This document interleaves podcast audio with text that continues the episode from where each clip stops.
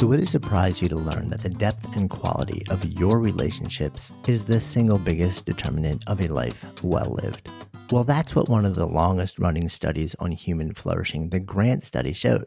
But chances are you don't need data to believe that. You just need to look at your life and the life of those around you, especially in our recent experience of life. Having genuinely open, kind, honest, vulnerable, loving relationships simply makes life better. And over the years, we have had the opportunity to sit down with many of the leading voices, researchers, and thought leaders on this topic to ask them about their experience, their insights, awakenings, and strategies. And today, we are sharing a powerful relationship roundup with you.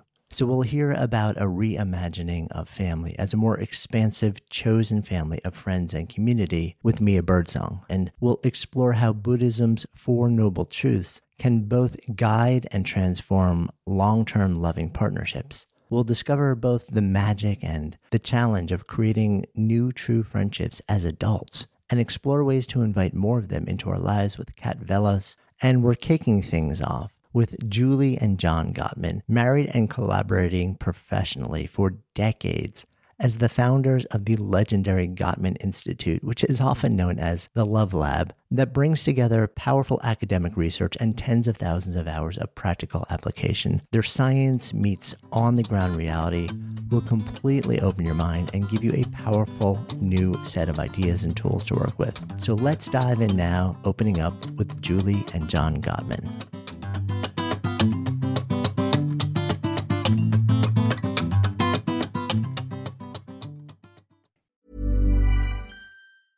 Life is full of awesome what ifs, and some not so much, like unexpected medical costs. That's why United Healthcare provides Health Protector Guard fixed indemnity insurance plans to supplement your primary plan and help manage out of pocket costs. Learn more at uh1.com. Good Life Project is brought to you by Understood Explains, a podcast that's like a beacon for parents navigating the special education system hosted by Juliana Urtubey, a special education expert. This season is all about individualized education plans or IEPs. Juliana breaks down complex topics like how to tell if your child needs an IEP in a way that's easy to grasp. I checked out an episode of Understood Explains about the difference between IEPs and 504 plans, and I was struck by the balance of empathy and practical advice. It's not just about understanding the system, it's about empowering parents and caregivers to advocate for their children, which is just so important so I've known a number of people who've had to literally scramble to figure out how to advocate for their kids when the system seemed to just make it so hard to get the support that they need and deserve. So if you're a parent navigating this world or even just wondering if it's right for your family, I encourage you to give Understood Explains a listen. Search for Understood Explains in your podcast app. That's Understood Explains. It's like having a roadmap for a journey you didn't expect, making it a little less daunting.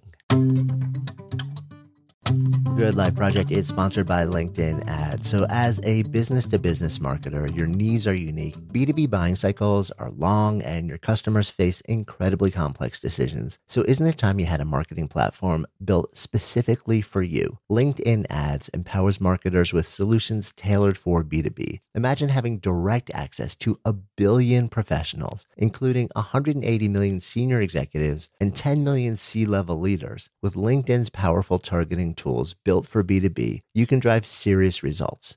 LinkedIn ads generated two to five times higher return on ad spend than other social platforms in the technology space. We've actually tapped the power of LinkedIn ads a number of times ourselves, and the campaigns have been really successful. If you're ready to revolutionize your B2B marketing, try LinkedIn ads with a $100 credit on your next campaign. Terms and conditions apply. Go to linkedin.com slash goodlifeproject to claim your credit. That's linkedin.com slash goodlifeproject or just click the link in the show notes. Terms and conditions apply. In a great relationship, even during conflict, the ratio of positive emotions to negative emotions was five to one, five times as much positivity as negativity, even when they're conflicting about something. So a great relationship was something I'd never experienced before. I met, I hadn't met Julie yet, but you know. Let's make that one perfectly clear. That's right.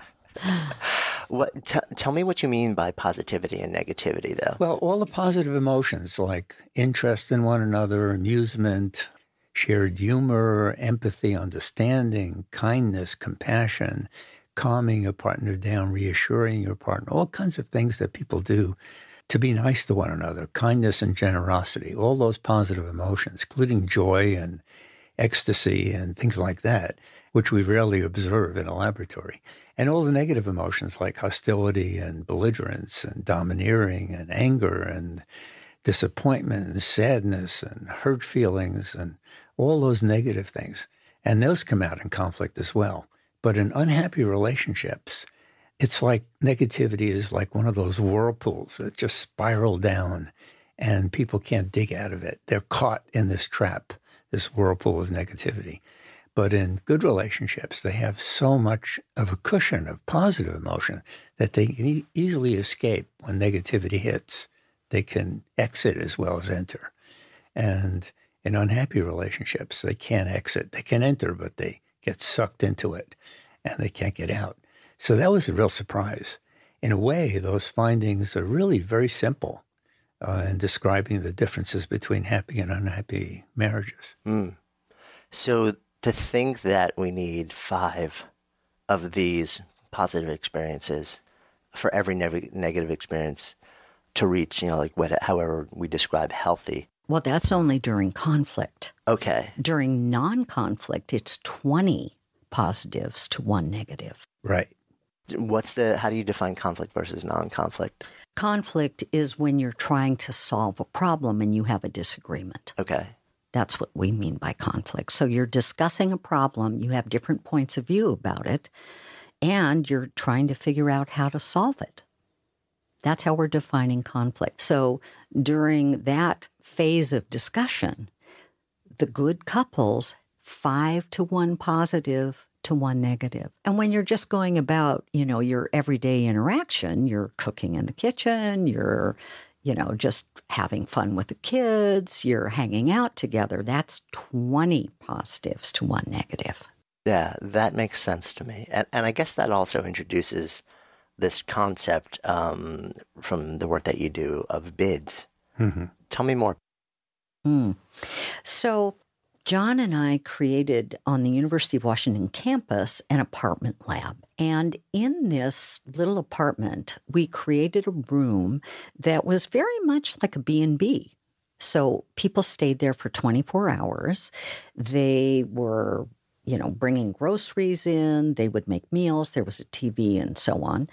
And we watched them for 24 hours. So it was just like a B&B except that. We had three cameras bolted to the walls. We took their urine, we took their blood, you know, but other than that it was a perfect B&B experience, right? And what we noticed in all of the tape we were watching was that people would make these little tiny bids for connection. So at first, you know, we couldn't figure out what were the differences between the successful couples and the ones who didn't do well? Because we were following these couples for years after they came to the apartment lab. And finally, John and a colleague of his figured out that there were these little bids for connection, meaning you might just call your partner's name and see if your partner said, Yeah, that's a good response to a bid for connection. Or one person would look out the window because there was a beautiful view outside and might say, Wow, look at that fantastic boat going by. And the other person could do one of three things. They could either turn against, which looked like, Stop interrupting me, I'm trying to read. Or they could turn away, meaning nothing. There'd be no response whatsoever. Or they could turn towards, and that would just look like this. Huh. Wow. That's all it took. And it made a huge difference. We found that when we followed these couples, the successful couples turned towards each other's bids for connection 86% of the time. 86, that's a lot. The disastrous couples who ended up really unhappy or divorcing turned towards each other only 33% of the time. See that difference? 53% difference in whether they turned towards or turned away or against. So we saw that this was an incredibly powerful factor in what made relationships successful or disastrous. How much of how much of the result of success versus failure was due to the turning towards the act of turning towards versus the response to? Um, so like the act like to me my, i guess my curiosity is how much of it was about simply noticing that there was a bid being offered and acknowledging it versus the nature of the response to the bid it, are like was that something that was even deconstructible no, not usually. I mean, basically, the unit was the attempt to connect and the response to it. So it's a kind of interaction yeah. unit rather than. But it was true, interestingly enough, that in couples where there wasn't much turning toward, there was also not very much bidding. There was ah, not very much attempt to really connect as well. But of course, you know, in all of these findings, these are correlational findings. So we don't know right. what's causing what, yeah. right? Is it the happy relationship that's causing this? So we had to do experiments. And it turns out when you increase the amount of turning toward, noticing bids, you know, which is an important yeah. part of that, and the willingness to really meet the need that's being expressed, sometimes non-verbally expressed, then a lot of other good stuff increases. So we could really measure and assess whether these things were causally related or just correlations of being in a happy relationship. So it turns out that these things really are skills. If you build the skills, you'll change the nature of the relationship. That's what Julie and I discovered when we first started working together. Julie, from her, you know, really huge amount of experience doing therapy with the most distressed people, my experience measuring things, put that together and we created a theory with hypotheses about causal connection. And then in 23 years of working together, we could test those out. And mostly we were wrong. so the data were informing both of us. But it was the combination of her clinical experience, her sensitivity for people in pain, and my training and measurement and mathematical modeling of relationships and statistics combined together experimentally that could create a theory that could help people. Yeah, it's like the the uh, the super skill of of observation, the super skill of coding, sort of like together, right. creates this near magical. yeah. Let me also point yeah. out that because we studied over 3,000 couples, what we could do is look at the successful couples, see exactly what they were doing, because there were really very clear patterns about what they were doing to make their relationship successful. Then we could create exercises and interventions to help those who were distressed to do the same things in their relationships that the successful couples were doing. So we very carefully analyzed what were they doing, created exercises, tested those exercises to mm. see if they actually worked. And sure enough, they did. And then we began teaching those to couples who came to our workshops, who came to therapy. Yeah.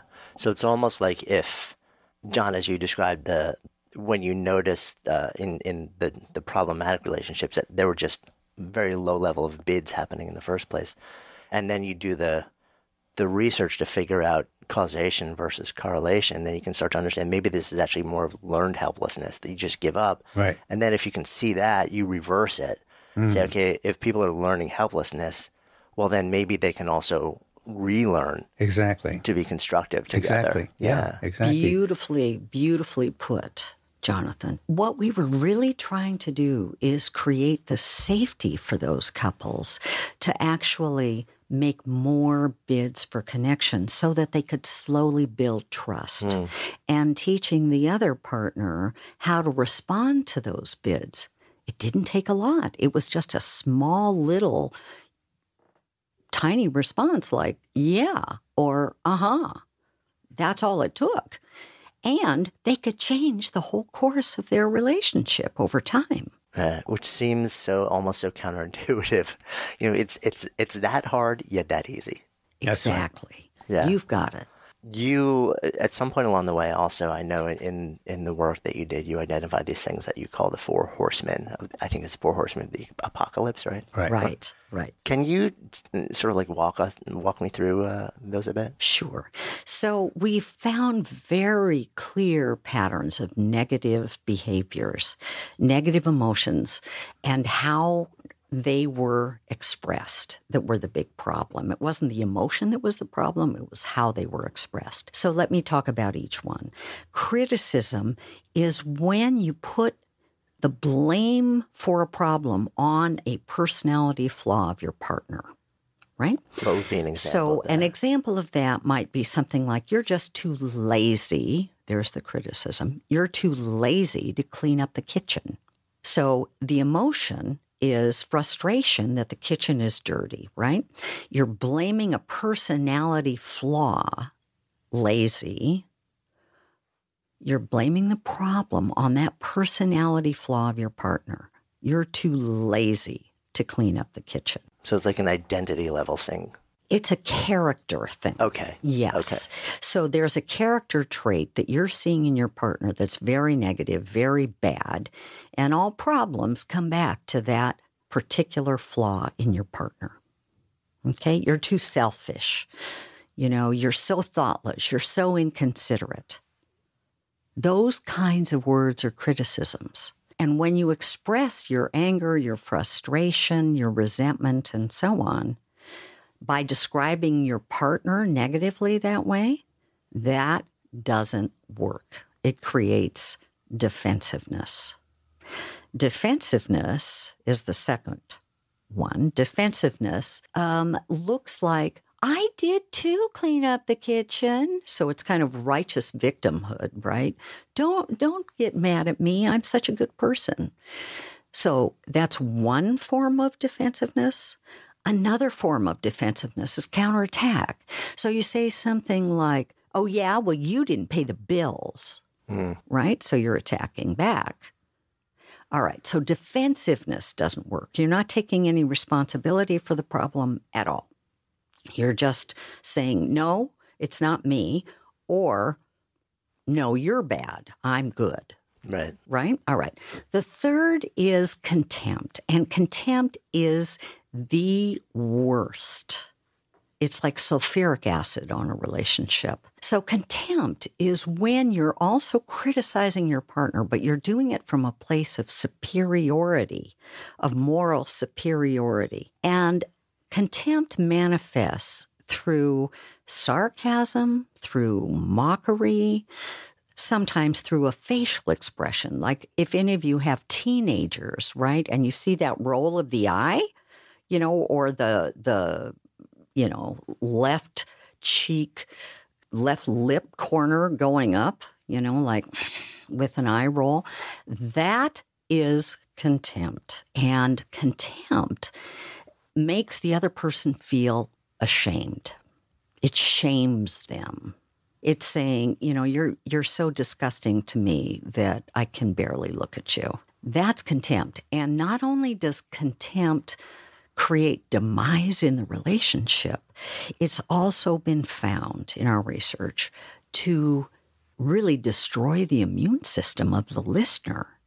So the hmm. number of times a listener in a relationship hears contempt correlates with how many infectious illnesses they'll have Wow. in the next year. So there's a whole psychoneuroimmunology thing happening. Yes, that's right. So it's really hurting the immune system. The other person is probably secreting cortisol and adrenaline when they hear that contempt, which erodes the immune system. So that's the third. So contempt literally, quite literally, causes physical harm yes. to the other person in the relationship. Yes.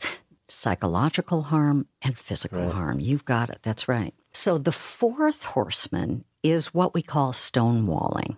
And it looks exactly like it sounds. The other partner turns into a stone wall and doesn't give any response whatsoever to what the speaker is trying to say. Now, we found out because John and Bob measured physiology in the lab, we found out that stonewalling, which typically happens more in men than it does in women, is a way that that person is trying to go inside and self soothe. Hmm. What we found is when that stonewaller was actually really questioned later on about their experience, they felt like they were facing a saber toothed tiger who was attacking them, and their heart rates would jump above 100 beats a minute, even though they were sitting there quietly listening to their partner. They'd be aerobically escalated, they'd be in fight or flight because they felt so attacked and powerless at the same time. So, and but my guess is while internally they're just trying to hold on for dear life, externally it probably presents as something which is disrespect. You know, as something which is you're, you're not even hearing me. You're shutting down, like you know, and it's it actually probably exacerbates the problem. Exactly. If these are the the four things that are massively destructive, what can we do about them? Well, when we, when we look at the masters of relationship, we see we get additional information. So instead of criticism, most of the time, the masters are reassuring their partner and pointing their finger not at their partner, but at themselves and having a very gentle beginning to the conflict discussion where they say, Hey, Jonathan, don't get upset about this. You know, I love you. You're a great guy. I love this relationship. You know, we're, you know, we're doing fine. It's just that every now and then at dinner, you know, you'll be doing your email, and that kind of that kind of makes me feel unimportant. And I wish you wouldn't do your email during dinner. So uh, positive a, need. A positive need is there. You hmm. know, it's what you're asking for. You know, let's have conversation during dinner instead of you doing your email and us being disconnected. So very gentle startup. But even when the partner was critical among the masters, they would be communicating, okay, you know, well, that makes sense. Sometimes I am kind of selfish. Sometimes I am really thoughtless. You're right. You know, tell me more about what you feel and what you need. They're taking responsibility for the problem. Uh, unlike defensiveness, where they're pushing it back and accelerating, you know, and att- counterattacking or acting like an innocent victim, they're saying, you know, you're probably right. there are times when I'm not a very good listener, times when I'm not a very good partner. Tell me more. I want to hear more. I want to know what you need. A totally different reaction than defensiveness creates. And then instead of contempt in the apartment lab, we saw them in very small moments building respect and affection, saying things like, you know, you really look sexy this morning. I'm having all these lewd thoughts about you. Or thanks for getting me the butter. Or thanks for doing the dishes. Or I enjoyed the conversation at dinner. They're doing that. And when they do get physiologically aroused, they're talking about what they need and what they feel. Okay, so they're repairing effectively when things aren't going well, rather than stonewalling. So it's a whole different kind of configuration where they're communicating to their partner. You know, when you're upset, the world stops and I listen and I'm not defensive. I try not to be defensive. So that was kind of what we learned from the good relationships. And part of our research strategy was to oversample unhappy couples and oversample happy couples. So we had enough power statistically to describe what they were doing. And you get all these wonderful recipes uh, that can be useful in therapy from these good relationships. It's not just that they're not doing the four horsemen. It's that they're doing additional things that actually build that positive climate of acceptance, understanding, shared humor, all those kinds of things that really work to make understanding much more likely. Let me add a little bit more to that. So, for both criticism and contempt, you know, typically there's anger and resentment, there's sadness, and so on. There's typically a need. That's going on Okay. that they're trying to express, but they're doing it the wrong way. So we saw there was a formula actually that John is describing. Here's the formula I feel something. I feel upset. I feel stressed. I feel angry. I'm worried. I'm threatened. I'm frustrated. I feel. I feel. About what? They describe the situation objectively. I feel angry that the kitchen is a mess. I feel frustrated that there's a new dent in the car.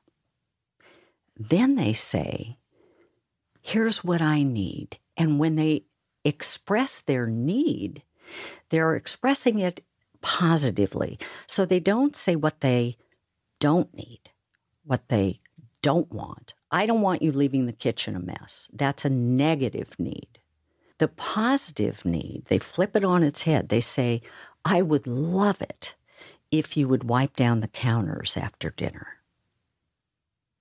They tell their partner what their partner can do to shine for them, you see. And that's a whole nother message. Doesn't make the person feel defensive. They're describing themselves, their feeling, then the situation, and the positive need that can help the partner shine for them. Thank you both. Thank you. A lot can happen in the next three years. Like a chatbot may be your new best friend. But what won't change? Needing health insurance. United Healthcare Tri Term Medical Plans are available for these changing times. Underwritten by Golden Rule Insurance Company, they offer budget friendly, flexible coverage for people who are in between jobs or missed open enrollment. The plans last nearly three years in some states, with access to a nationwide network of doctors and hospitals. So, for whatever tomorrow brings, United Healthcare Tri Term Medical Plans may be for you. Learn more at uh1.com. When you're ready to pop the question, the last thing you want to do is second guess the ring. At Bluenile.com, you can design a one of a kind ring with the ease and convenience of shopping online. Choose your diamond and setting. When you find the one, you'll get it delivered right to your door. Go to Bluenile.com and use promo code LISTEN to get $50 off your purchase of $500 or more. That's code LISTEN at Bluenile.com for $50 off your purchase. Bluenile.com code LISTEN. Good Life Project is sponsored by LinkedIn Ads. So, as a business to business marketer, your needs are unique. B2B buying cycles are long and your customers face incredibly complex decisions. So, isn't it time you had a marketing platform built specifically for you? LinkedIn Ads empowers marketers with solutions tailored for B2B. Imagine having direct access to a billion professionals, including 180 million senior executives and 10 million C level leaders. With LinkedIn's powerful targeting tools built for B2B, you can drive serious results. LinkedIn ads generated two to five times higher return on ad spend than other social platforms in the technology space. We've actually tapped the power of LinkedIn ads a number of times ourselves, and the campaigns have been really successful. If you're ready to revolutionize your B2B marketing, try LinkedIn ads with a $100 credit on your next campaign. Terms and conditions apply. Go to linkedin.com slash goodlifeproject to claim your credit. That's linkedin.com slash goodlifeproject or just click the link in the show notes. Terms and conditions apply.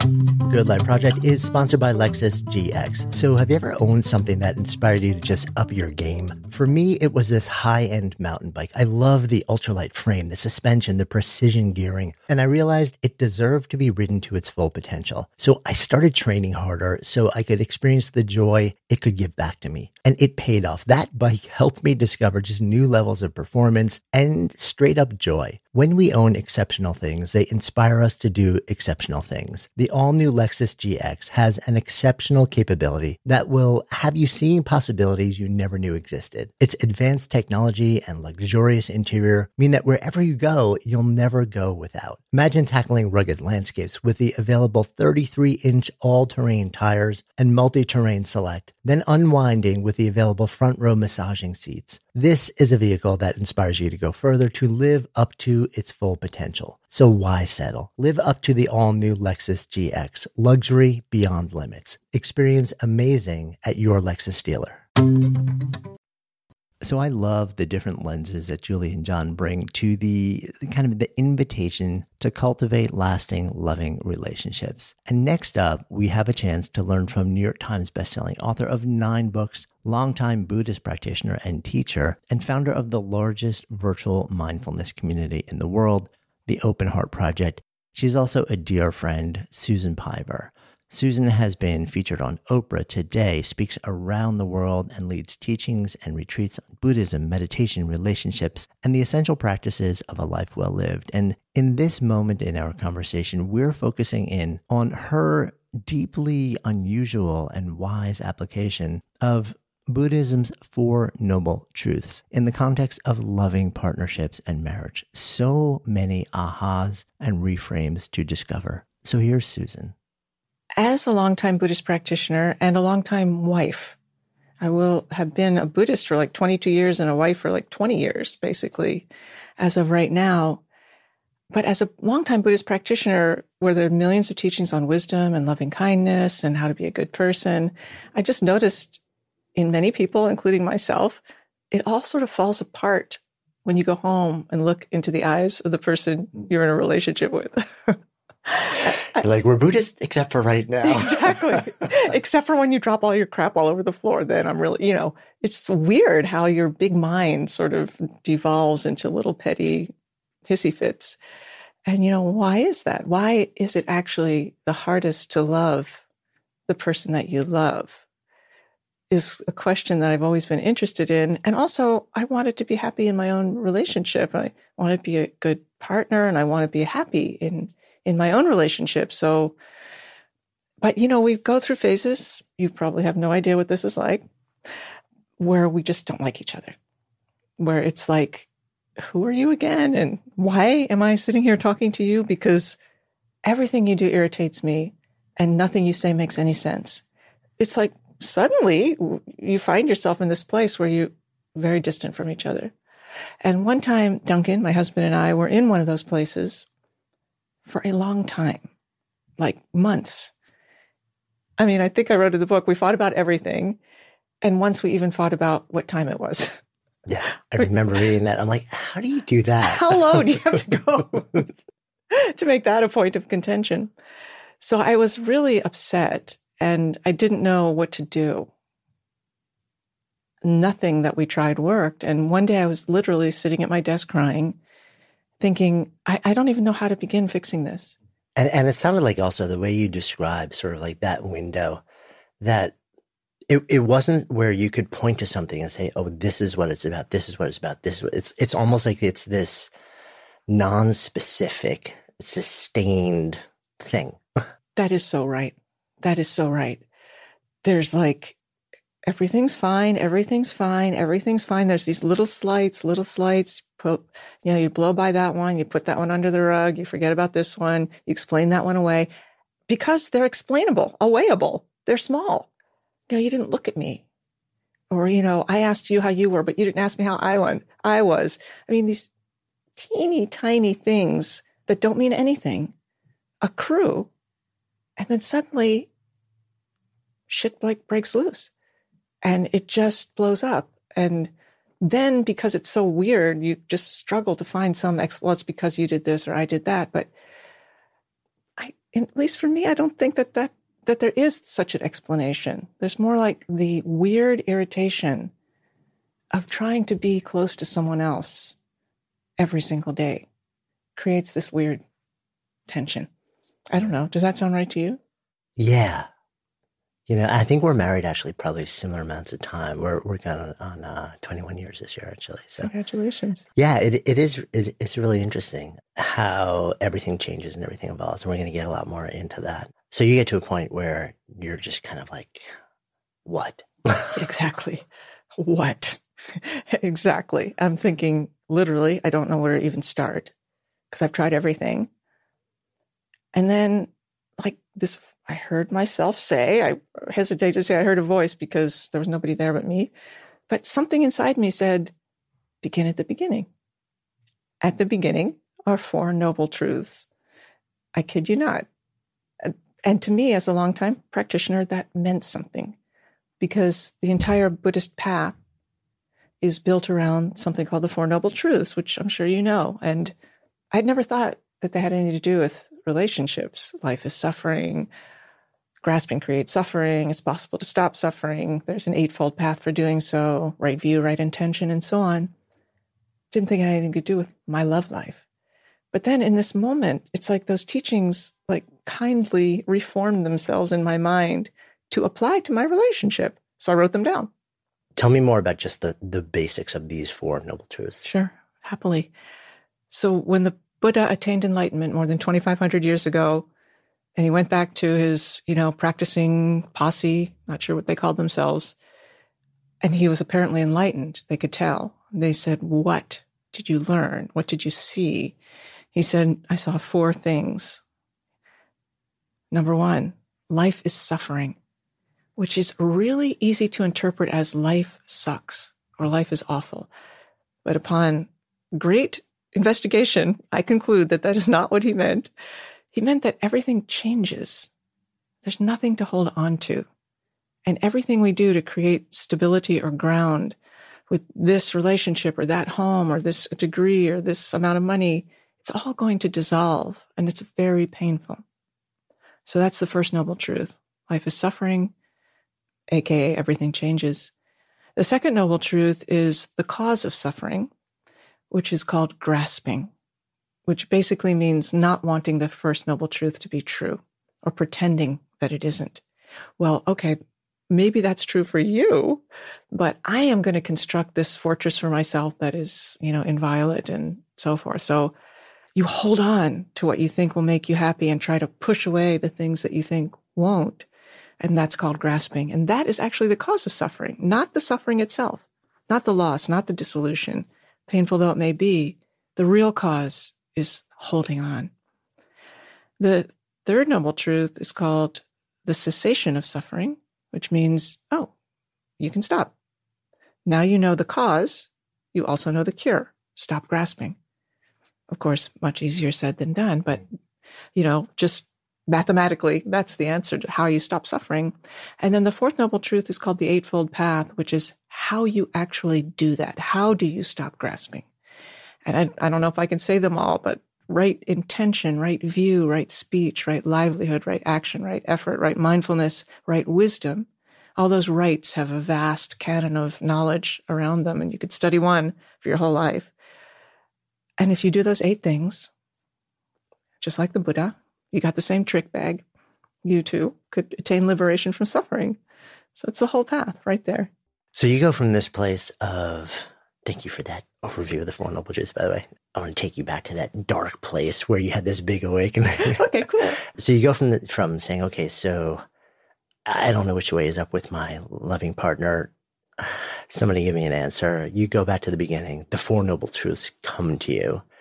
But you take that and then create this additional overlay so that they become, it feels like much more relevant to the context of relationships. Yeah, it really helped me to look at them this way. So, Four Noble Truths have a kind of a sequencing. There's a, fa- a truth, the cause of the truth, the cessation of the suffering connected to the truth, and how to do it. The truth, the cause, the cure, and how. So when I took those into my marriage, what they looked like was the truth. Relationships are uncomfortable. Period.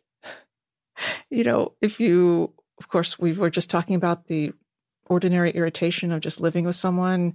You've been in a relationship for 20 plus years. You're like, why are you doing that thing again that you said you would never do? Why are we having this argument again?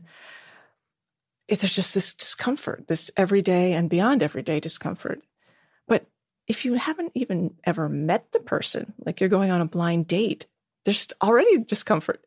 What if they don't like me? What if they do like me? And so on and so forth. So, in every phase of relationship, there's discomfort. That's the truth. That's the first truth.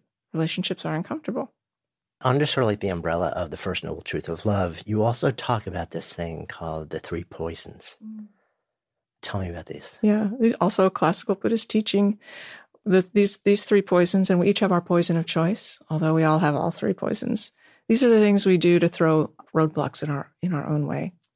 And they're called passion, sometimes also called grasping, aggression, and ignorance or numbness. So these are three neurotic reactions we have to the things that upset us. Rather than opening to them and experiencing them and letting them form us and responding to them and so on, we have things that were like the passion part is I need this. I must have it. If I don't have it, I'll die. Getting super um, attached in the neurotic way, not in the wonderful way, to particular outcomes or to the prevention of particular outcomes. So that's poison number one. And of course, in a relationship, it's really easy to uh, every hang on the person's every word. Does this mean you like me? Oh, this means it's over. This means it's great. So there's this intensity, this grasping of the moment as proof that you're either going to leave me or you're going to continue to love me. Nobody particularly cares for that, giving or receiving.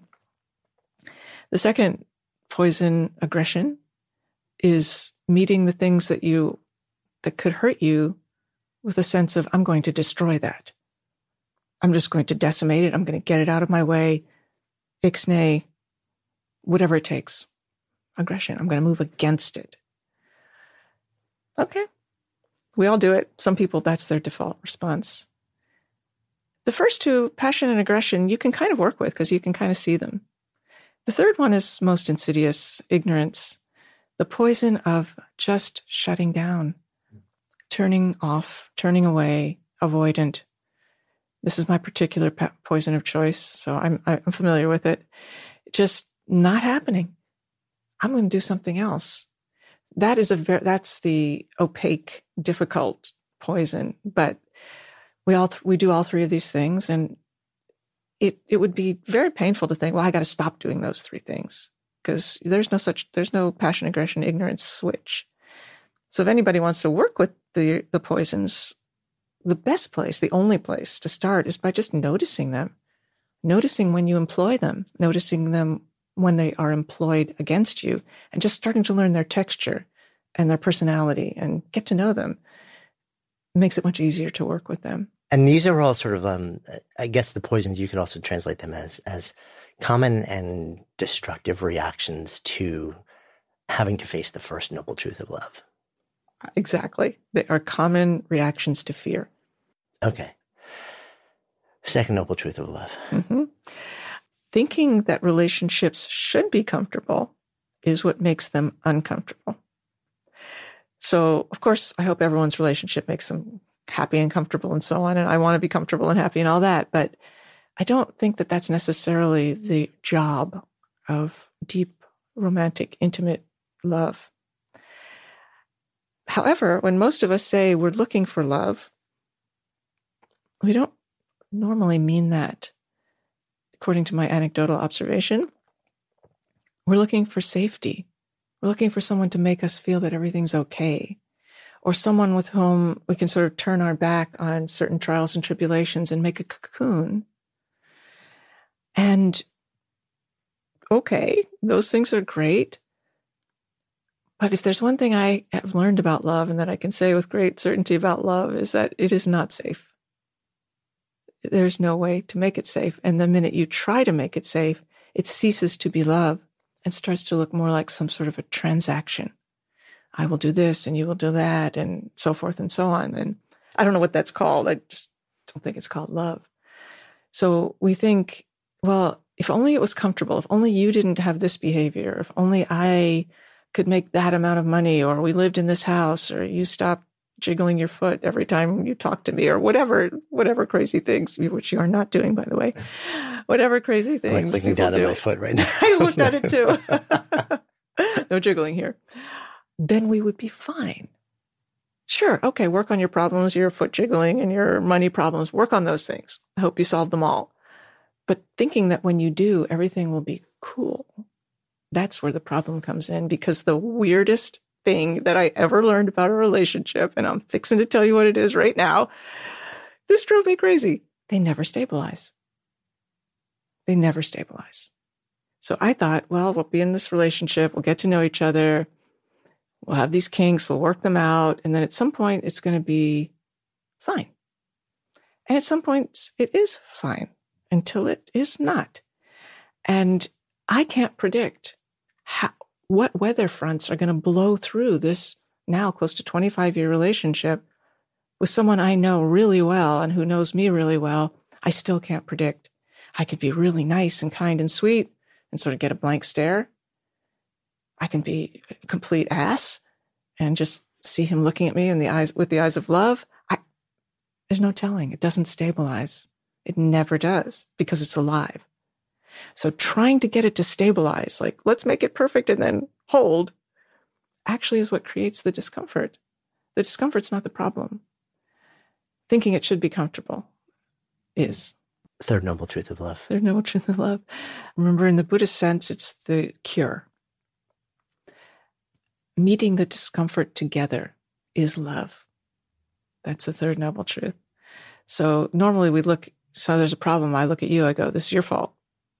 Or it's my fault. I'm really sorry. Let's dispel this discomfort by assigning blame.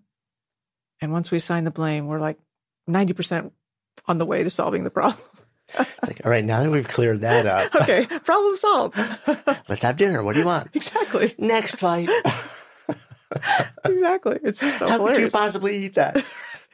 we have been there a billion times. But if a great partner in my mind is not someone who will blame you or take blame or but one who will sort of stop looking at you and turn my visual is you turn you put shoulder to shoulder and you look at the problem and you meet it together and you see oh now we really love each other or now i really love you but you don't seem to be that interested in me. Now we don't like each other. Now we seem to be in love again. Now we just want to be apart there's these inc- incredible waves that roil and roll through the relationship on a daily basis, a minute to minute basis, certainly a yearly basis. And to ride that together, to me, that's the ultimate love. We're on this ride together. And I'm feeling this way about it, and you're feeling that way about it, and now it's beautiful, and now it's not. That's to me, that's that's an incredibly loving partner. That's a beautiful thing to do. That's a companion. Mm, yeah. Take us to the fourth. Fourth noble truth is the path. There's a way to work with it. And it's not an eightfold path, although I do apply the eightfold path stages to relationships, like what is right view in relationship and so on. But the three, there's a threefold path that to me as a meditation teacher mirrors actually the practice of meditation, which has three particular qualities, which I will just mention briefly. The first is meditation is precise. You're a meditator. I know you know this. You place attention on the object of your meditation, which in most cases is the breath, or could be a mantra or an image. So it's very one pointed. You place your attention on the breath or the mantra, whatever it is. And if you stray into anything, it's considered thinking. So you come back. Boom. Super precise, one pointed. From that, oddly, something interesting happens. You sit there being one pointed, allowing yourself to be exactly as you are. You like yourself, you don't like yourself, you're distracted, you're not distracted. Doesn't matter. Doesn't matter because to meditate, you don't have to stop thinking. Please, if you think that, stop thinking that. You just sit there with yourself as you are. You open. And from this precision, the ability to open arises magically. Meditation is, you know, famously associated with insight, sometimes called the practice of insight. So from this one pointedness, this openness of mind happens. Insight arises. It's quite expensive. The third quality is called letting go. Because you put your attention on the breath, you let yourself be as you are, then you notice you're distracted. That's awesome. You just woke up. The instruction is let go. Letting go is very profound because then you let go and you're in space for a moment till you come back to your object, breath or mantra. Letting go is the lesson of being human. Letting go, letting go, letting go. So precise, open, letting go. In a relationship, what do these things mean? So the precision is the foundation of meditation. The foundation of a relationship, in my mind, is very simple. It starts with good manners. That may sound really cheesy. yeah, because good manners are profound. It's not just, do I use this fork or not? It's, am I actually thinking of you and what you are experiencing and how I might be kind to you? Am I noticing you? Good manners are a profound form of thoughtfulness. And you actually think about the person. It's radical. If you don't have that, it's very hard to establish the foundation of a relationship. So it's like the focused awareness in a very directed way. Exactly, without an agenda. And also to be honest, like to say the truth when you know it and to say it skillfully, not blurtingly. Those are the precise, that's the precise piece of this path. Good manners, truth telling. The second quality, openness, I'm laughing because I was quite taken aback when I realized how this came into play, which was to imagine that the person you're in a relationship with is of at least equal importance to yourself. Shocking. Oh, you're there. Mm-hmm. yeah. I'm going to be open to you. I'm going to be open to you. And the third step, and the book has you know more suggestions than this, is uh, letting go. I find this very interesting personally. That as we were talking about, romance ends, just as sorry, but intimacy has no end. The letting go piece in a relationship is letting go constantly of how you think it ought to have gone, to be with what is in such a way that everything you encounter wonderful experiences, detrimental experiences, loss, boredom, confusion everything that you encounter together can actually be used to deepen intimacy, which has no end and that you can commit to for a lifetime. You can't commit to romance, you can't commit to any feeling, but you can commit to deepening intimacy. That made me very happy when I realized that. Like that, I could do that, honestly. I can't honestly say, yeah, I'll always love you, but I will always try to act lovingly towards you or see you or be with you or stay near you as you go through what you go through and we and I go through things. That I can commit to. So that to me was very, was very hopeful. So precise, open, let go. This all emerged out of your own seeking mm-hmm. to try and understand which way was up in your own relationship and trying to figure out how do I understand this? How do I navigate it? How do I be in it or not be in it? Mm-hmm. But how do I at least figure out how to be okay with mm-hmm. this person in this moment and maybe, you know, in another, another, another, another. And wow, when I go back to the beginning, this, you know, whole idea kind of jumps out at you. You start to apply it in the context of your own relationship. Mm and like you said also, um, Duncan is not a Buddhist. Mm-mm. Were you sort of were you actively and openly saying, okay, I am now sort of engaging in the Four Noble Truths of Love in the relationship and sharing with him what you were doing and how you were doing it and say, come, come do this with me? Mm-hmm. Or was this just, huh, here's a bit of wisdom. Mm-hmm. Let me try it on for size in the relationship. And maybe he'll pick up on what's happening and not. And if he wants to engage in any of these reciprocally, awesome. And if not, that's fine too. What, how did this then turn around and unfold in the context of your relationship? Yeah, I appreciate you asking that. There's actually a great benefit to being married to a non practitioner, quote unquote, when you are a practitioner of something, in my case, Buddhism. And the great value is that you cannot bullshit them with Dharma notions.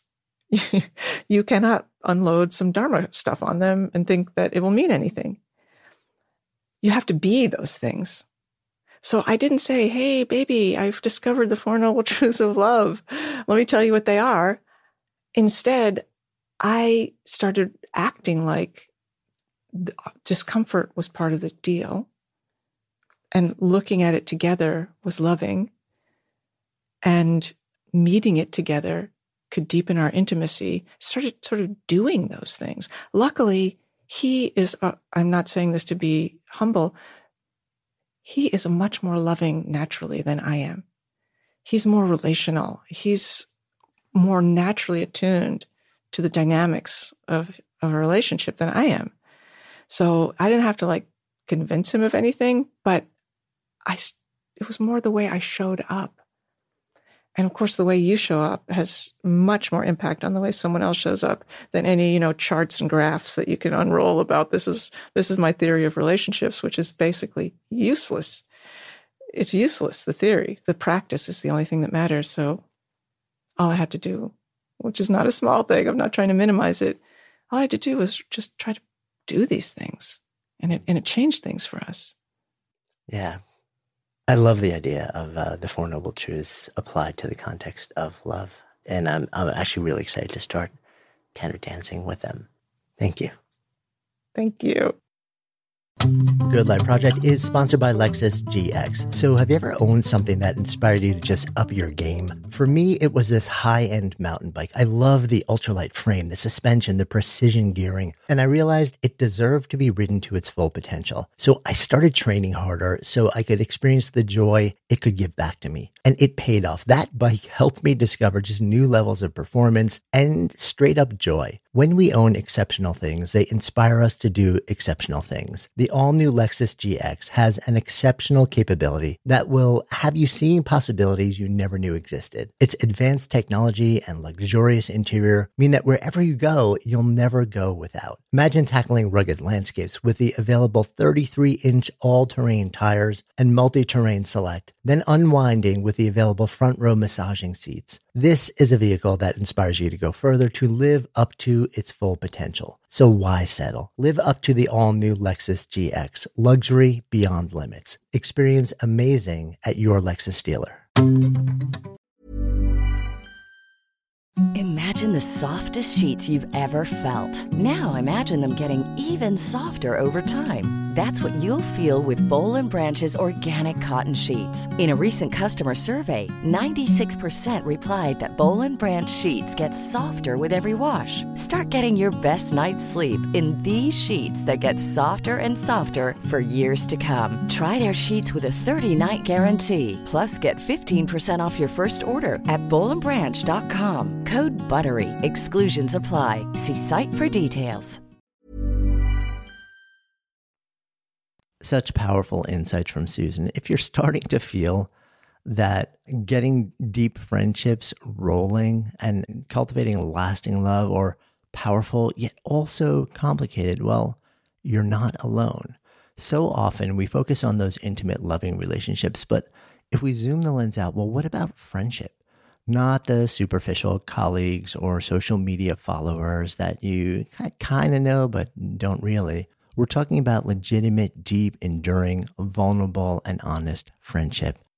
Those make life so rich, and yet they're not the easiest to create as adults. So, we had an amazing conversation with Kat Vellos, who is a UX designer and author, and she shares really powerful insights into how we can continue to seed new friendships as the pace of life picks up and we're all feeling crunched. I love this because Kat takes her user experience design and pulls it out of the world of technology or products or business and applies it to the quest to create friendship.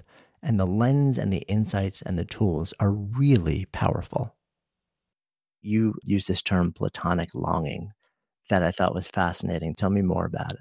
So, this came out of a lot of the research and interviews I had with people about their friendships. Because, like I said, I, I, got kind of fascinated with the topic of friendship when I started having difficulty with it here. And being a curious person, I would ask other people, like, what, are, what is your experience of community like? What is your experience of friendship like? And over and over, there was this very nuanced description that people were giving for what they were experiencing and feeling. And it wasn't always loneliness, even though, you know, we're in a loneliness epidemic. There's a lot of that in our community in America. But people didn't always feel lonely because they had, say, coworkers that they got along with, or they had a roommate that they got along with, or they were in a relationship.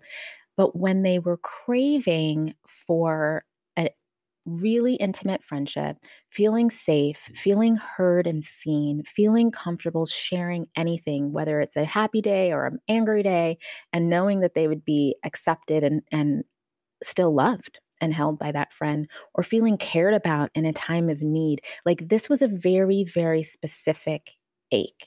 This was an unmet need and a, and a hunger for a specific type of connection that was missing. And it was the friendship connection, which is why I call it platonic longing. So it's different than, you know, we know unrequited longing, which is always just given a romantic frame.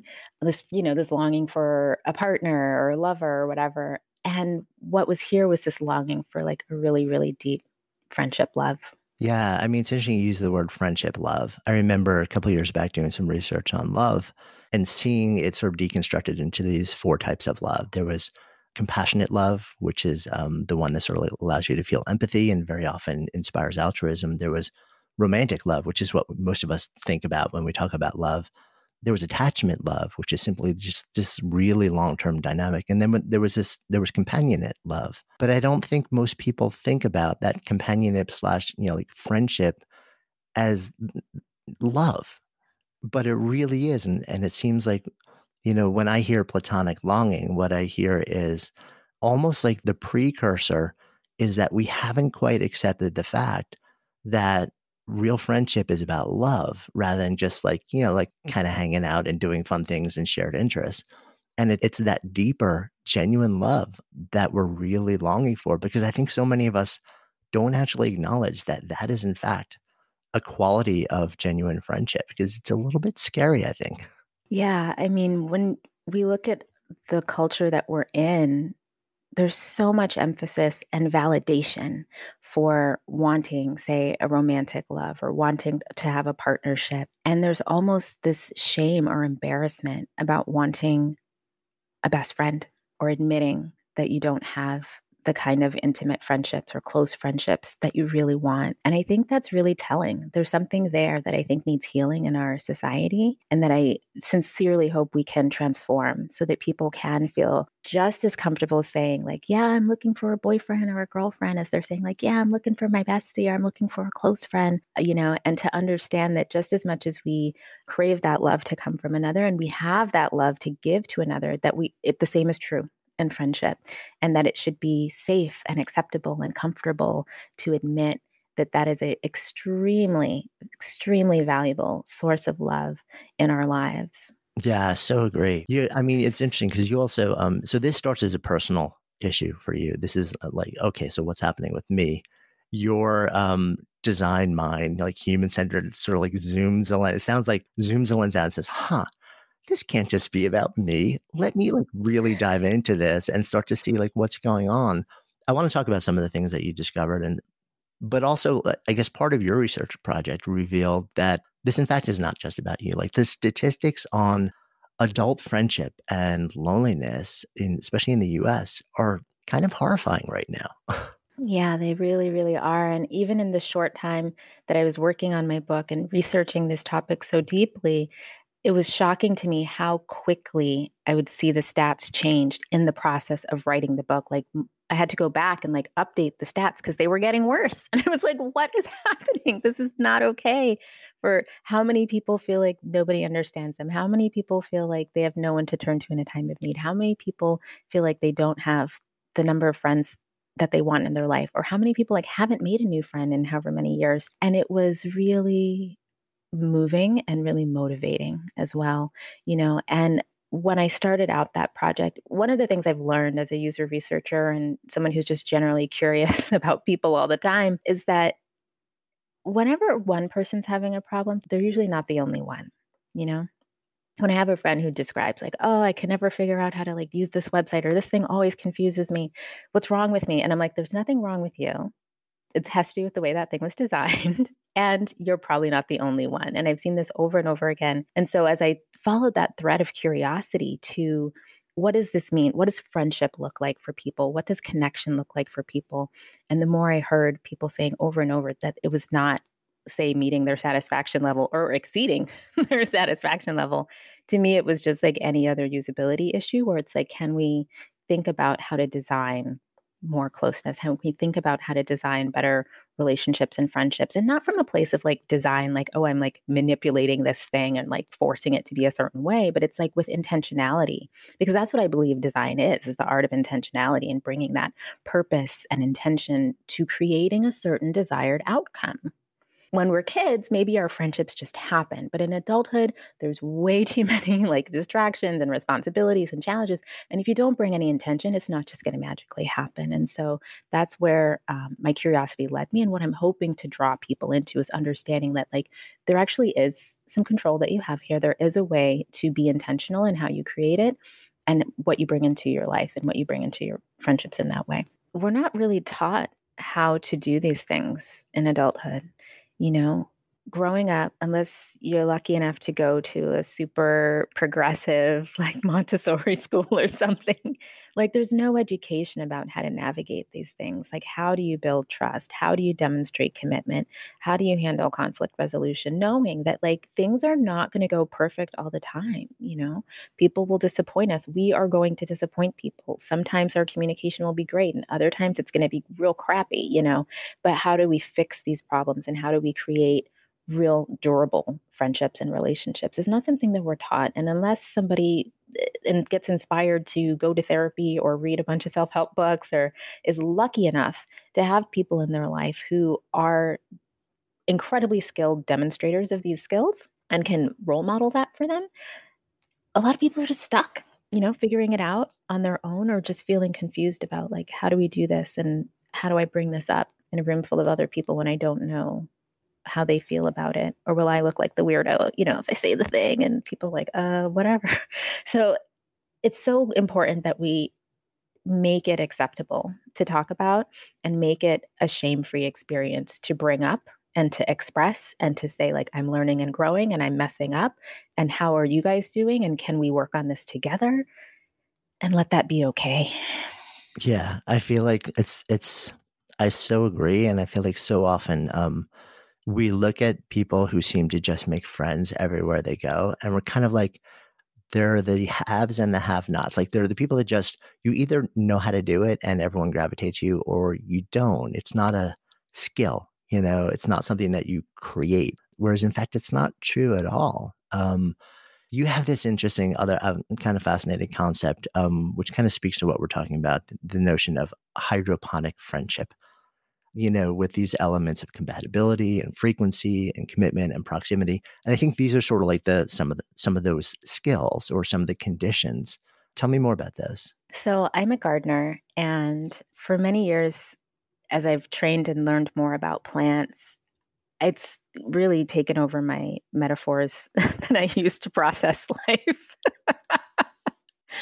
and one of the things that was apparent to me uh, when I was coming across some of the research about how many hours it takes to make a close friend.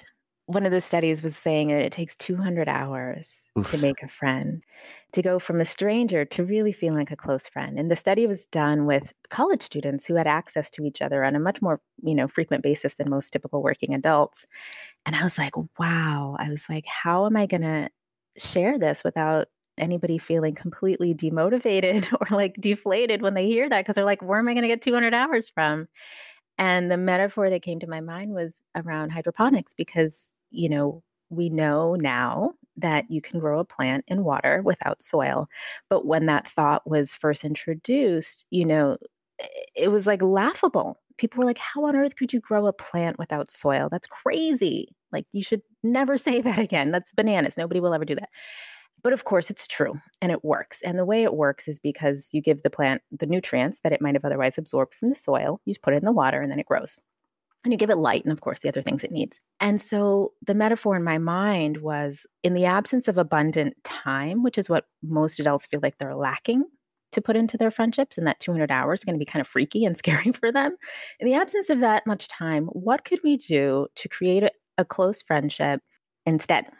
And hydroponic friendship is the notion that if you're short on time, you can amp up or feed your plant, right, these nutrients that it needs uh, instead. And so those are experiences of vulnerability and intimacy and like shared experiences and the things that are also shown in research to help people bond and feel a sense of belonging with each other. And if you purposely increase those things in a condensed amount of time, people can get closer quicker. And I've seen it happen. I've seen it as a facilitator at summer camps. I've seen it as a facilitator at adult programs, where when you're in a containerized space that's like, hey, this is our social contract. This is how we're going to be together for this amount of time. This is how we'll share. This is how we'll accept, you know, communicate, etc. People can they get a lot closer a lot quicker.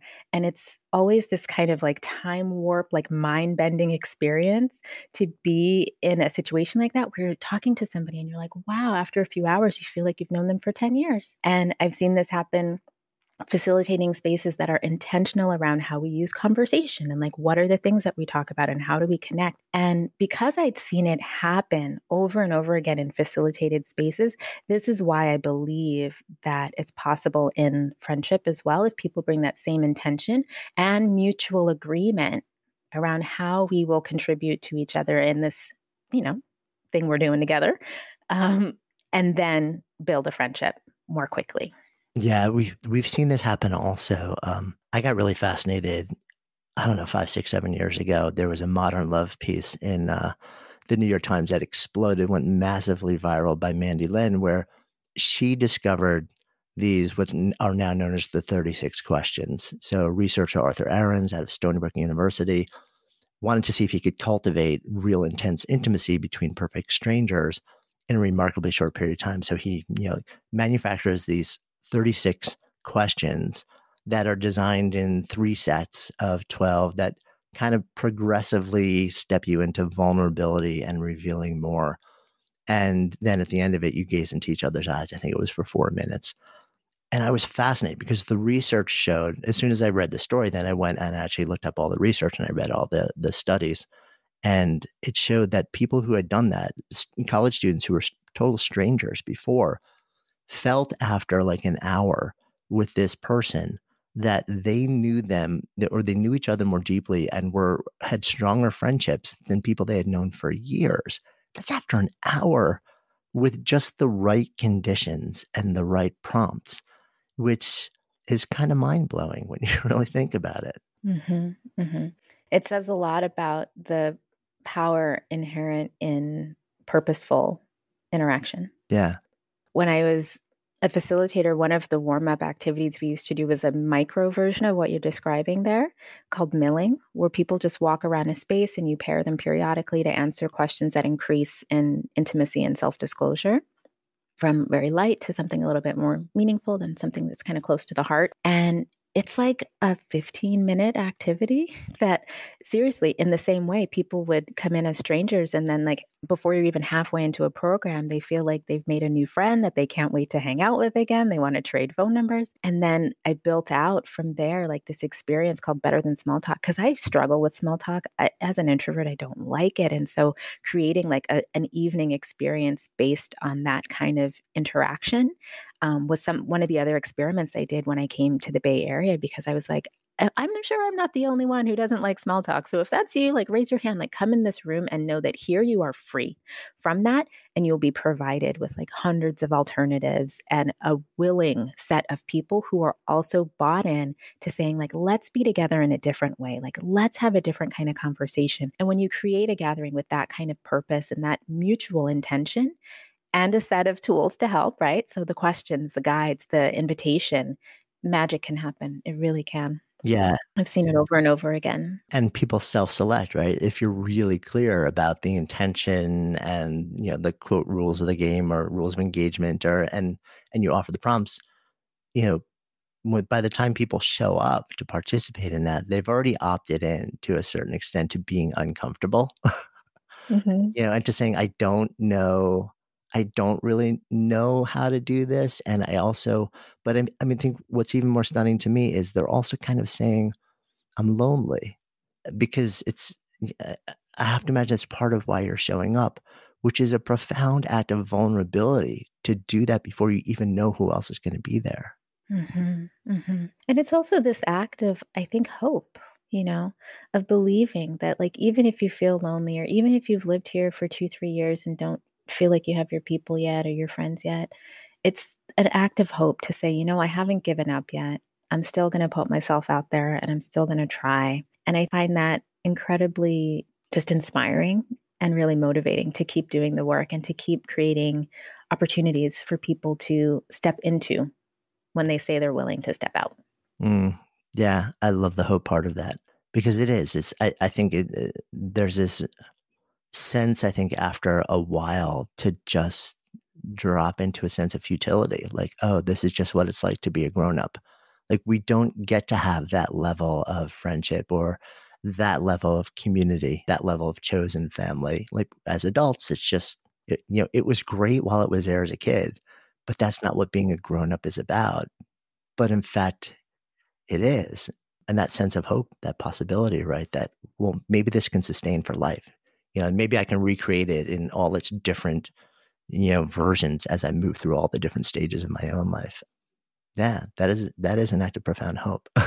I hope that it'll be true in my life. I hope that I'll continue to make deep friendships over the decades and will continue to experience new things with really different kinds of people and to be surprised and to be challenged and to be pushed to grow and to continually evolve, you know, and to say, you know, the best years of our life are not in the past. The best friendships of our life don't exist in some like sepia toned photo from the past, you know, like they can still be created today and they can still be created tomorrow. Yeah. Thank you.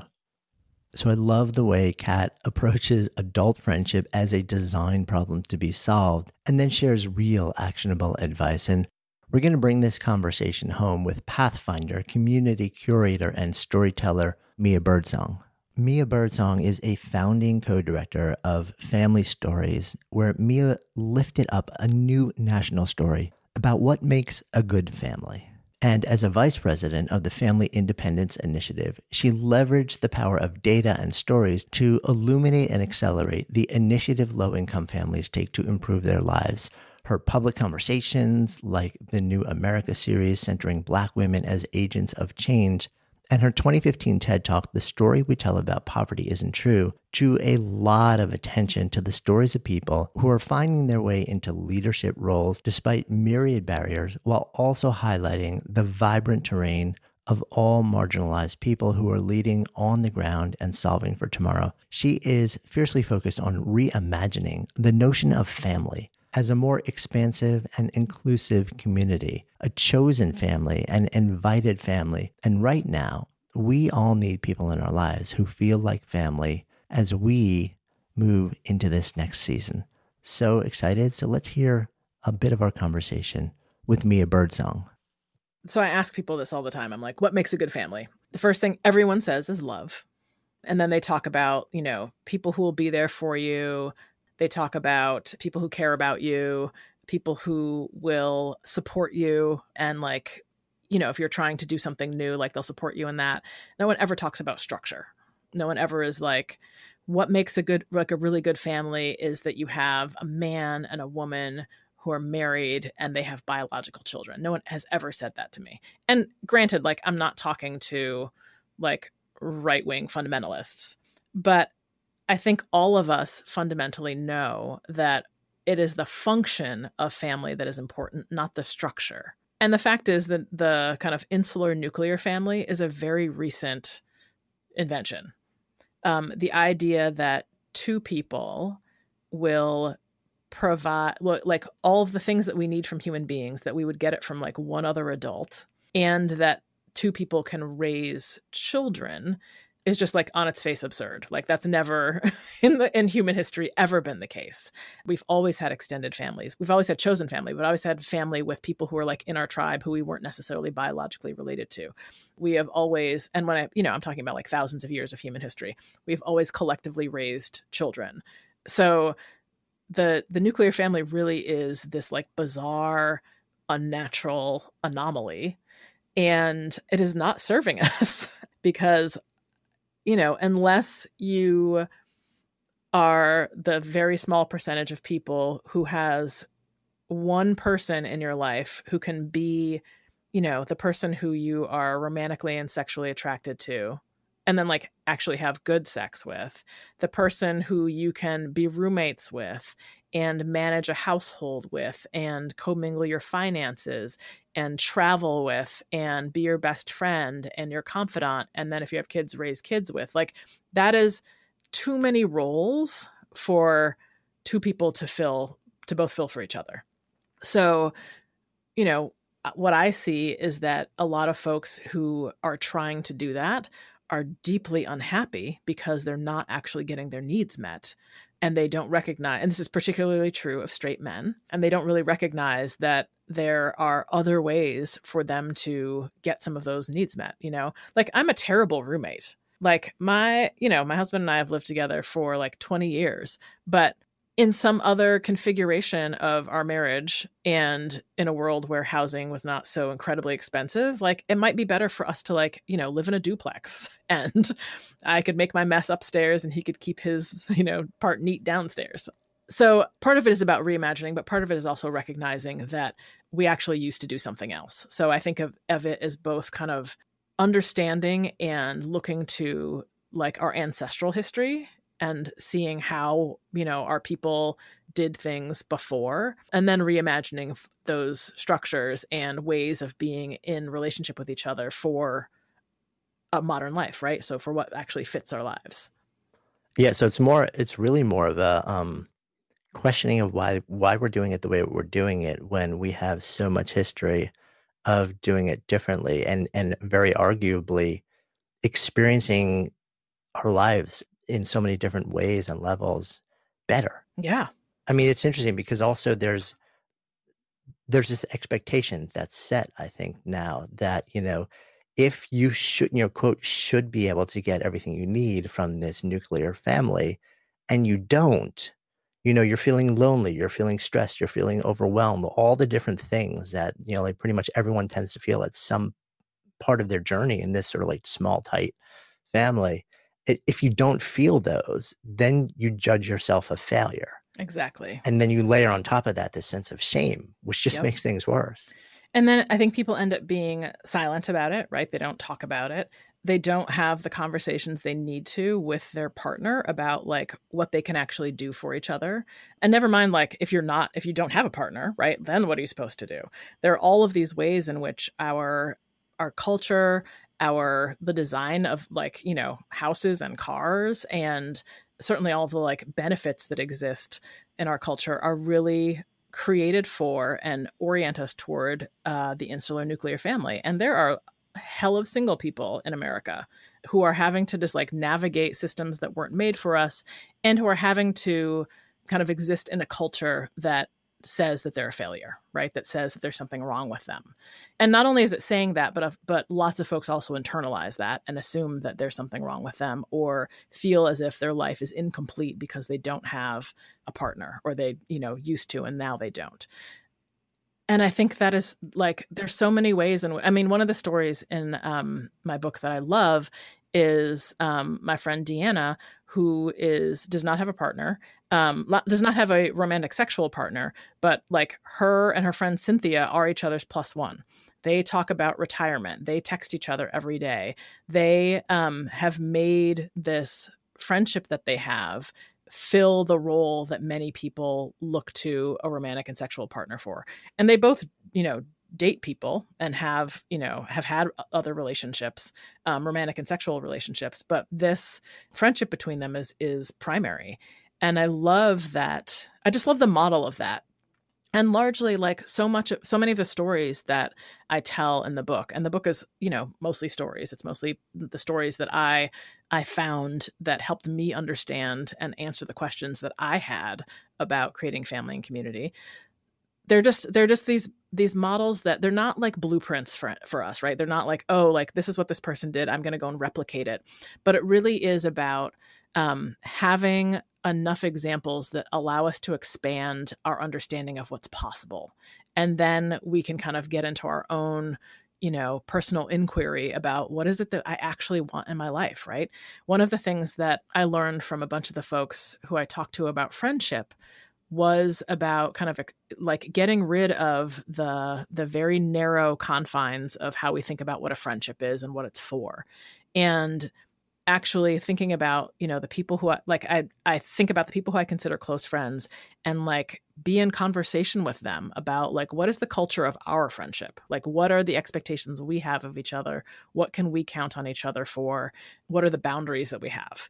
And that's expanded the relationships I have with those people into places that do not fit into, you know, kind of the the American box of what we say a friend is. And I love the depth of those relationships. I love the kind of intimacy that that's created between me and folks, both because we're like we're actually having conversations about our relationship, but also because we realize like, oh, here's a here's a thing that we want from this this relationship that is not that we wouldn't have discovered if we hadn't had this conversation about like how do we be friends? How do we be friends? Yeah, I mean, so you're really blurring the line, you know. So Mhm. instead of, you know, okay, so here's the box for family, here's the box for friends, here's the box for acquaintances. It's just saying, okay, so let's throw it up against the wall and let's fundamentally ask the question, what do I want and need from the relationships in my life? What am I open to giving? And then how do I how do I just construct it in a way from like the the universe of people who are in my orbit Exactly. that feels good, that gives me and that gives them what they need. And whether we call that family, whether we call it friends, who really cares at that point? Mhm. But that requires, I mean, it really requires, especially in in a world today where you've got this, you've got real separations, right? You've got a Yeah. lot of people who go the traditional family route because maybe they feel it's right for them. And very often part of that involves pulling away from all of those people who not long before really did serve a lot of those Yeah. same roles. And now they become more isolated. They start to expect they get everything from the traditional family. And then the friends that they're moving away from feel like, okay, so now I'm no longer in the, Yeah. I'm no longer part of that family, but I'm also no longer a part of the bigger community of people who decided that this is the model of, of what family looks like for them anymore and now you feel like and, and society as as you mentioned you know like kind of labels them to a certain extent and says well you're you're not doing it right because you're not there yet.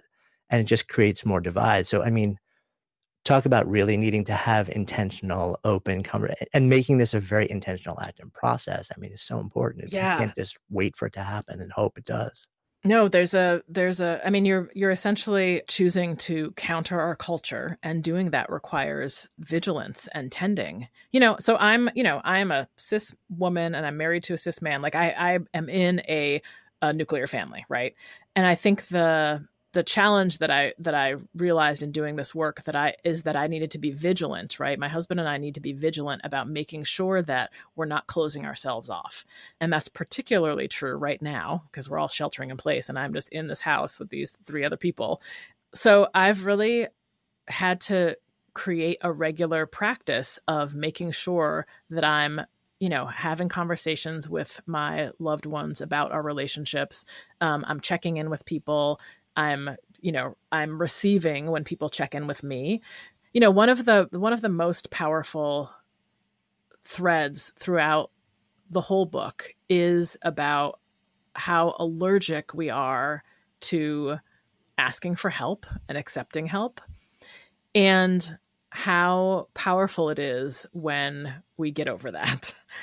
One of the things that and this has been emphasized for me now that like covid is happening is that the offering support to folks I found is is so much more powerful for them when it's specific. So instead of just people, you know, saying like, "Let me know if you need anything," I have been trying to insert myself into people's lives, right? Crossing this this like boundary that we think of in our friendships and trusting the intuition I have about what I know about people's experience and who they are and offering something that I actually think would be helpful. So saying specifically, you know, um, I know you've been doing a lot of caretaking recently. Can I make like extra of what I'm making for dinner and bring it to you? As opposed to saying, let me know if you need anything.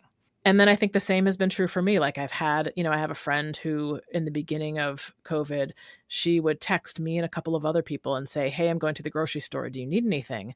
And I felt my kind of resistance to saying yes when I knew that like I'm out of salt, right? And if like I can't I can't I cannot cook without salt. So if I can get this one thing that that means I can like wait to go to the grocery store for another week, like that's actually helpful for me. So I have said yes every time she has texted because there's always, you know, one or two things that I could use that would just bring ease to my life. And this last time I actually texted her and I was like, hey, next time you go, will you get us coffee? Because I knew we were going to be out of coffee in a minute. And I would totally go to the store just to get coffee, but who wants to do, you know, especially right now, who wants to do that? So there's a way in which kind of creating that that cycle of of support both giving and receiving support lets us know each other more deeply and creates intimacy and i feel so much more held and so much less isolated because of the you know the past couple of months the way in which i feel like me and the people i'm, I'm in community with have um, accepted support from each other and have offered support to each other. And like that's one of the things that i that i'm excited to take outside of you know covid is just like allowing people being vulnerable enough right to allow people to know me in that way and to be in my life in that way and to encourage other people in my life to do the same yeah, I mean, it's, I mean, being vulnerable and, and allowing yourself to be seen in a vulnerable state, even if it's a mild thing, like I need Mhm. this, um, deepens relationships. I mean, the, what are the things that actually deepen relationship? It, it is generally, it's vulnerability coupled with progressive revelation. mm-hmm. And, and that has to happen both ways. And I often wonder if the reason that so few of us are comfortable doing that. And I'm raising my hand because, because I'm not the easiest person that way. Um, is that there's something in us that's wired to keep score. And there's something in us that kind of says, well, I don't want to feel beholden. You know, I don't want to, there's sort of like, you know, like there's a, somewhere there is a Mhm, mhm. cosmic check, like credit and debit sheet that's being kept. And if it's not in balance on a regular basis, I'm, I'm always going to feel like I need to give or I need to get. See, I think that's white supremacy. I don't Yeah, think that I- that's something that's wired like deeply in. It's something that we've learned. Yeah, hundred percent agree. Yeah. hundred percent agree. Uh, But it, but I feel like it is a learned behavior in a lot of us, and it's so destructive. And it's almost like once you have a group of people who just start doing it, and part of the agreement is nobody keeps score.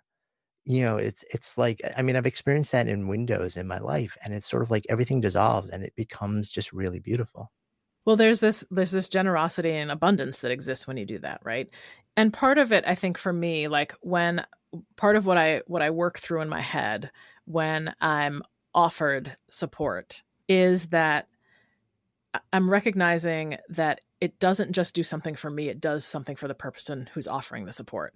And I know that because I know what it feels like when I am able to offer support. And it's not because I'm like, yes, now I have another like check in my, you know, column of what they owe me. And it's not about, you know, earning points with my gods. It really is about feeling like I am in this generative cycle of giving and receiving that is part of that like deepens my sense of my own humanity and deepens my sense of being part of yeah being part of like community. And i know how good that feels for me. So partly like with this friend of mine who texts me about the groceries i'm like oh like me saying yes is a gift that i can give her. Like being vulnerable and allowing her to insert herself in my life that way is a gift that i can give her. And let me not interrupt the cycle and like mess it up, right? By not providing her with that gift. So it is an exchange, right? And I think it's important for us to recognize it as that. Um, but it's not about like, you know, it's not about like I'm going to do this thing and then they're they're going to owe me. Because I also feel like in some ways, like I mean, I haven't done anything thing for them. I've let sometimes I leave eggs on the porch because we have chickens and there's like too many eggs. But like mostly she just drops stuff off and like that's it. I also know that like I'm doing similar things for other people, so it's not even about just like my relationship with her and the kind of like back and forth between us, but actually that is much it's part of a much kind of grander cycle of giving and receiving that we're both part of. Yeah, no, I love that. And one of the things that also comes up in the context of that, I think, is something that you speak to, um, which is this idea of yes, and there are moments also when you want to have boundaries. Um, but at the same time, you can negotiate ways to interact with people. Um, one, I know one of the stories that you tell, I thought it was a really fascinating way to approach is you, know, you talk a lot about also um, family around food and kitchens and friendships and how that enables all sorts of different things. And how on the one hand, it's really nice to sometimes just have people drop by. And granted, right now, like we're not really doing that, but you know, we're going to emerge from it. Uh, but and, and then there are other times where you would feel you know, like really intruded on mm-hmm. um, if somebody mm-hmm. just swung by. And we certainly live in a culture now where nobody I know in New York City does that. you know, yeah. If somebody just knocked on my door, even if it was a friend of mine, and said, "Okay, hey, let's hang out," it'd be awkward. Yeah, it'd be awkward. I'd be kind of annoyed, and I'm like, but it's not that I don't want to see them. It's sort of like there's a there's a context, and the way that you handled saying, "Okay, how do I make this to happen in a way where we all feel good and comfortable?" I thought mm-hmm. was really fascinating. Yeah. So I, a friend of mine talked about the fact that she would love for people to drop by, and I was like both like yes that would be great and also like oh hell no. Like i don't want people just showing up on my doorstep. Like i because like if i don't want to see them that would just feel i would be annoyed like you said. So i was like i just need to create a container for like a window in which like people are free to drop by. So i created this thing called drop by dinner and i emailed like 20 people and it had a set of guidelines and the first was you know I don't know if I'm gonna remember all of them, but like basically, like I'm I'm like I'm not cleaning my house. I'm not preparing you a meal. You come over, bring something to add to you know the the nourishment that we're gonna have. I will give you whatever it is that I'm gonna give my own children, but I'm not. This is not me. I'm not hosting right? So that was part of the the thing. I was like you don't have to rsvp you can just show up. You can tell me you're going to show up and show up. You can tell me you're going to show up and then not show up and not explain it to me. It's really like we're not trying to kind of create uh, replicate any kind of like party situation. Um, I also made it clear that they could not bring anybody with them unless it was their kids, because I didn't want childcare to prevent people from showing up, but I also did not want to extend this experience to people like that I didn't actually feel comfortable coming by my house when it's a mess. And then I was also like, don't leave my house messier than you found it. I was like, clean the dishes, even if I tell you not to. So I sent it out to a handful of people, and I think 15 people showed up at the first one, and it was spectacular. I was wearing my pajamas. I don't think I had taken a shower that day. Um, everybody, you know, brought food. Some people had been to my house multiple times, so they knew where everything was. And some people had never been there before and just got support from other people in figuring out how to feed themselves and get what they needed. And I would just do it every few months. And I would, you know, give people maybe a day's notice or a week's notice. And sometimes three people would show up, sometimes 15 people would show up. And having my community like collide in that way, right? Like the various parts of my community collide was fantastic. The conversations that we had were always really beautiful. And I loved the, just the experience of having my loved ones in my home. Yeah, I love that. I think it's, it's, I, I have a feeling that even us being so isolated right now, so many layers of fear and possibility and change and transformation being in the air, that as we emerge from this space, that people are going to start to become more open to things like this. And I think um, mm. I, I love the fact that you're sort of out there right now planting the seed to reimagine models and ways to gather and ways to define friendship and family so that as we emerge from this sort of cocoon that we're in to a certain extent we can start to really think about this more intentionally how do we want to step back into our relationships in our yeah. world and reimagine it and recreate it thank you thank you well, I hope you enjoyed this relationship deep dive. And if you loved this episode, be sure to share it around and listen to the full length conversations with Julie and John Gottman, Susan Piver, Kat Vellos, and Mia Birdsong. All of the episodes are linked in the show notes below. And even if you don't listen now, be sure to click and download it so it's ready to play when you're on the go. And of course, if you haven't already done so, be sure to follow Good Life Project in your favorite listening app so you'll never miss an episode, and then share the Good Life Project love with friends. Because when ideas become conversations that lead to action, that's when real change takes hold. See you next time.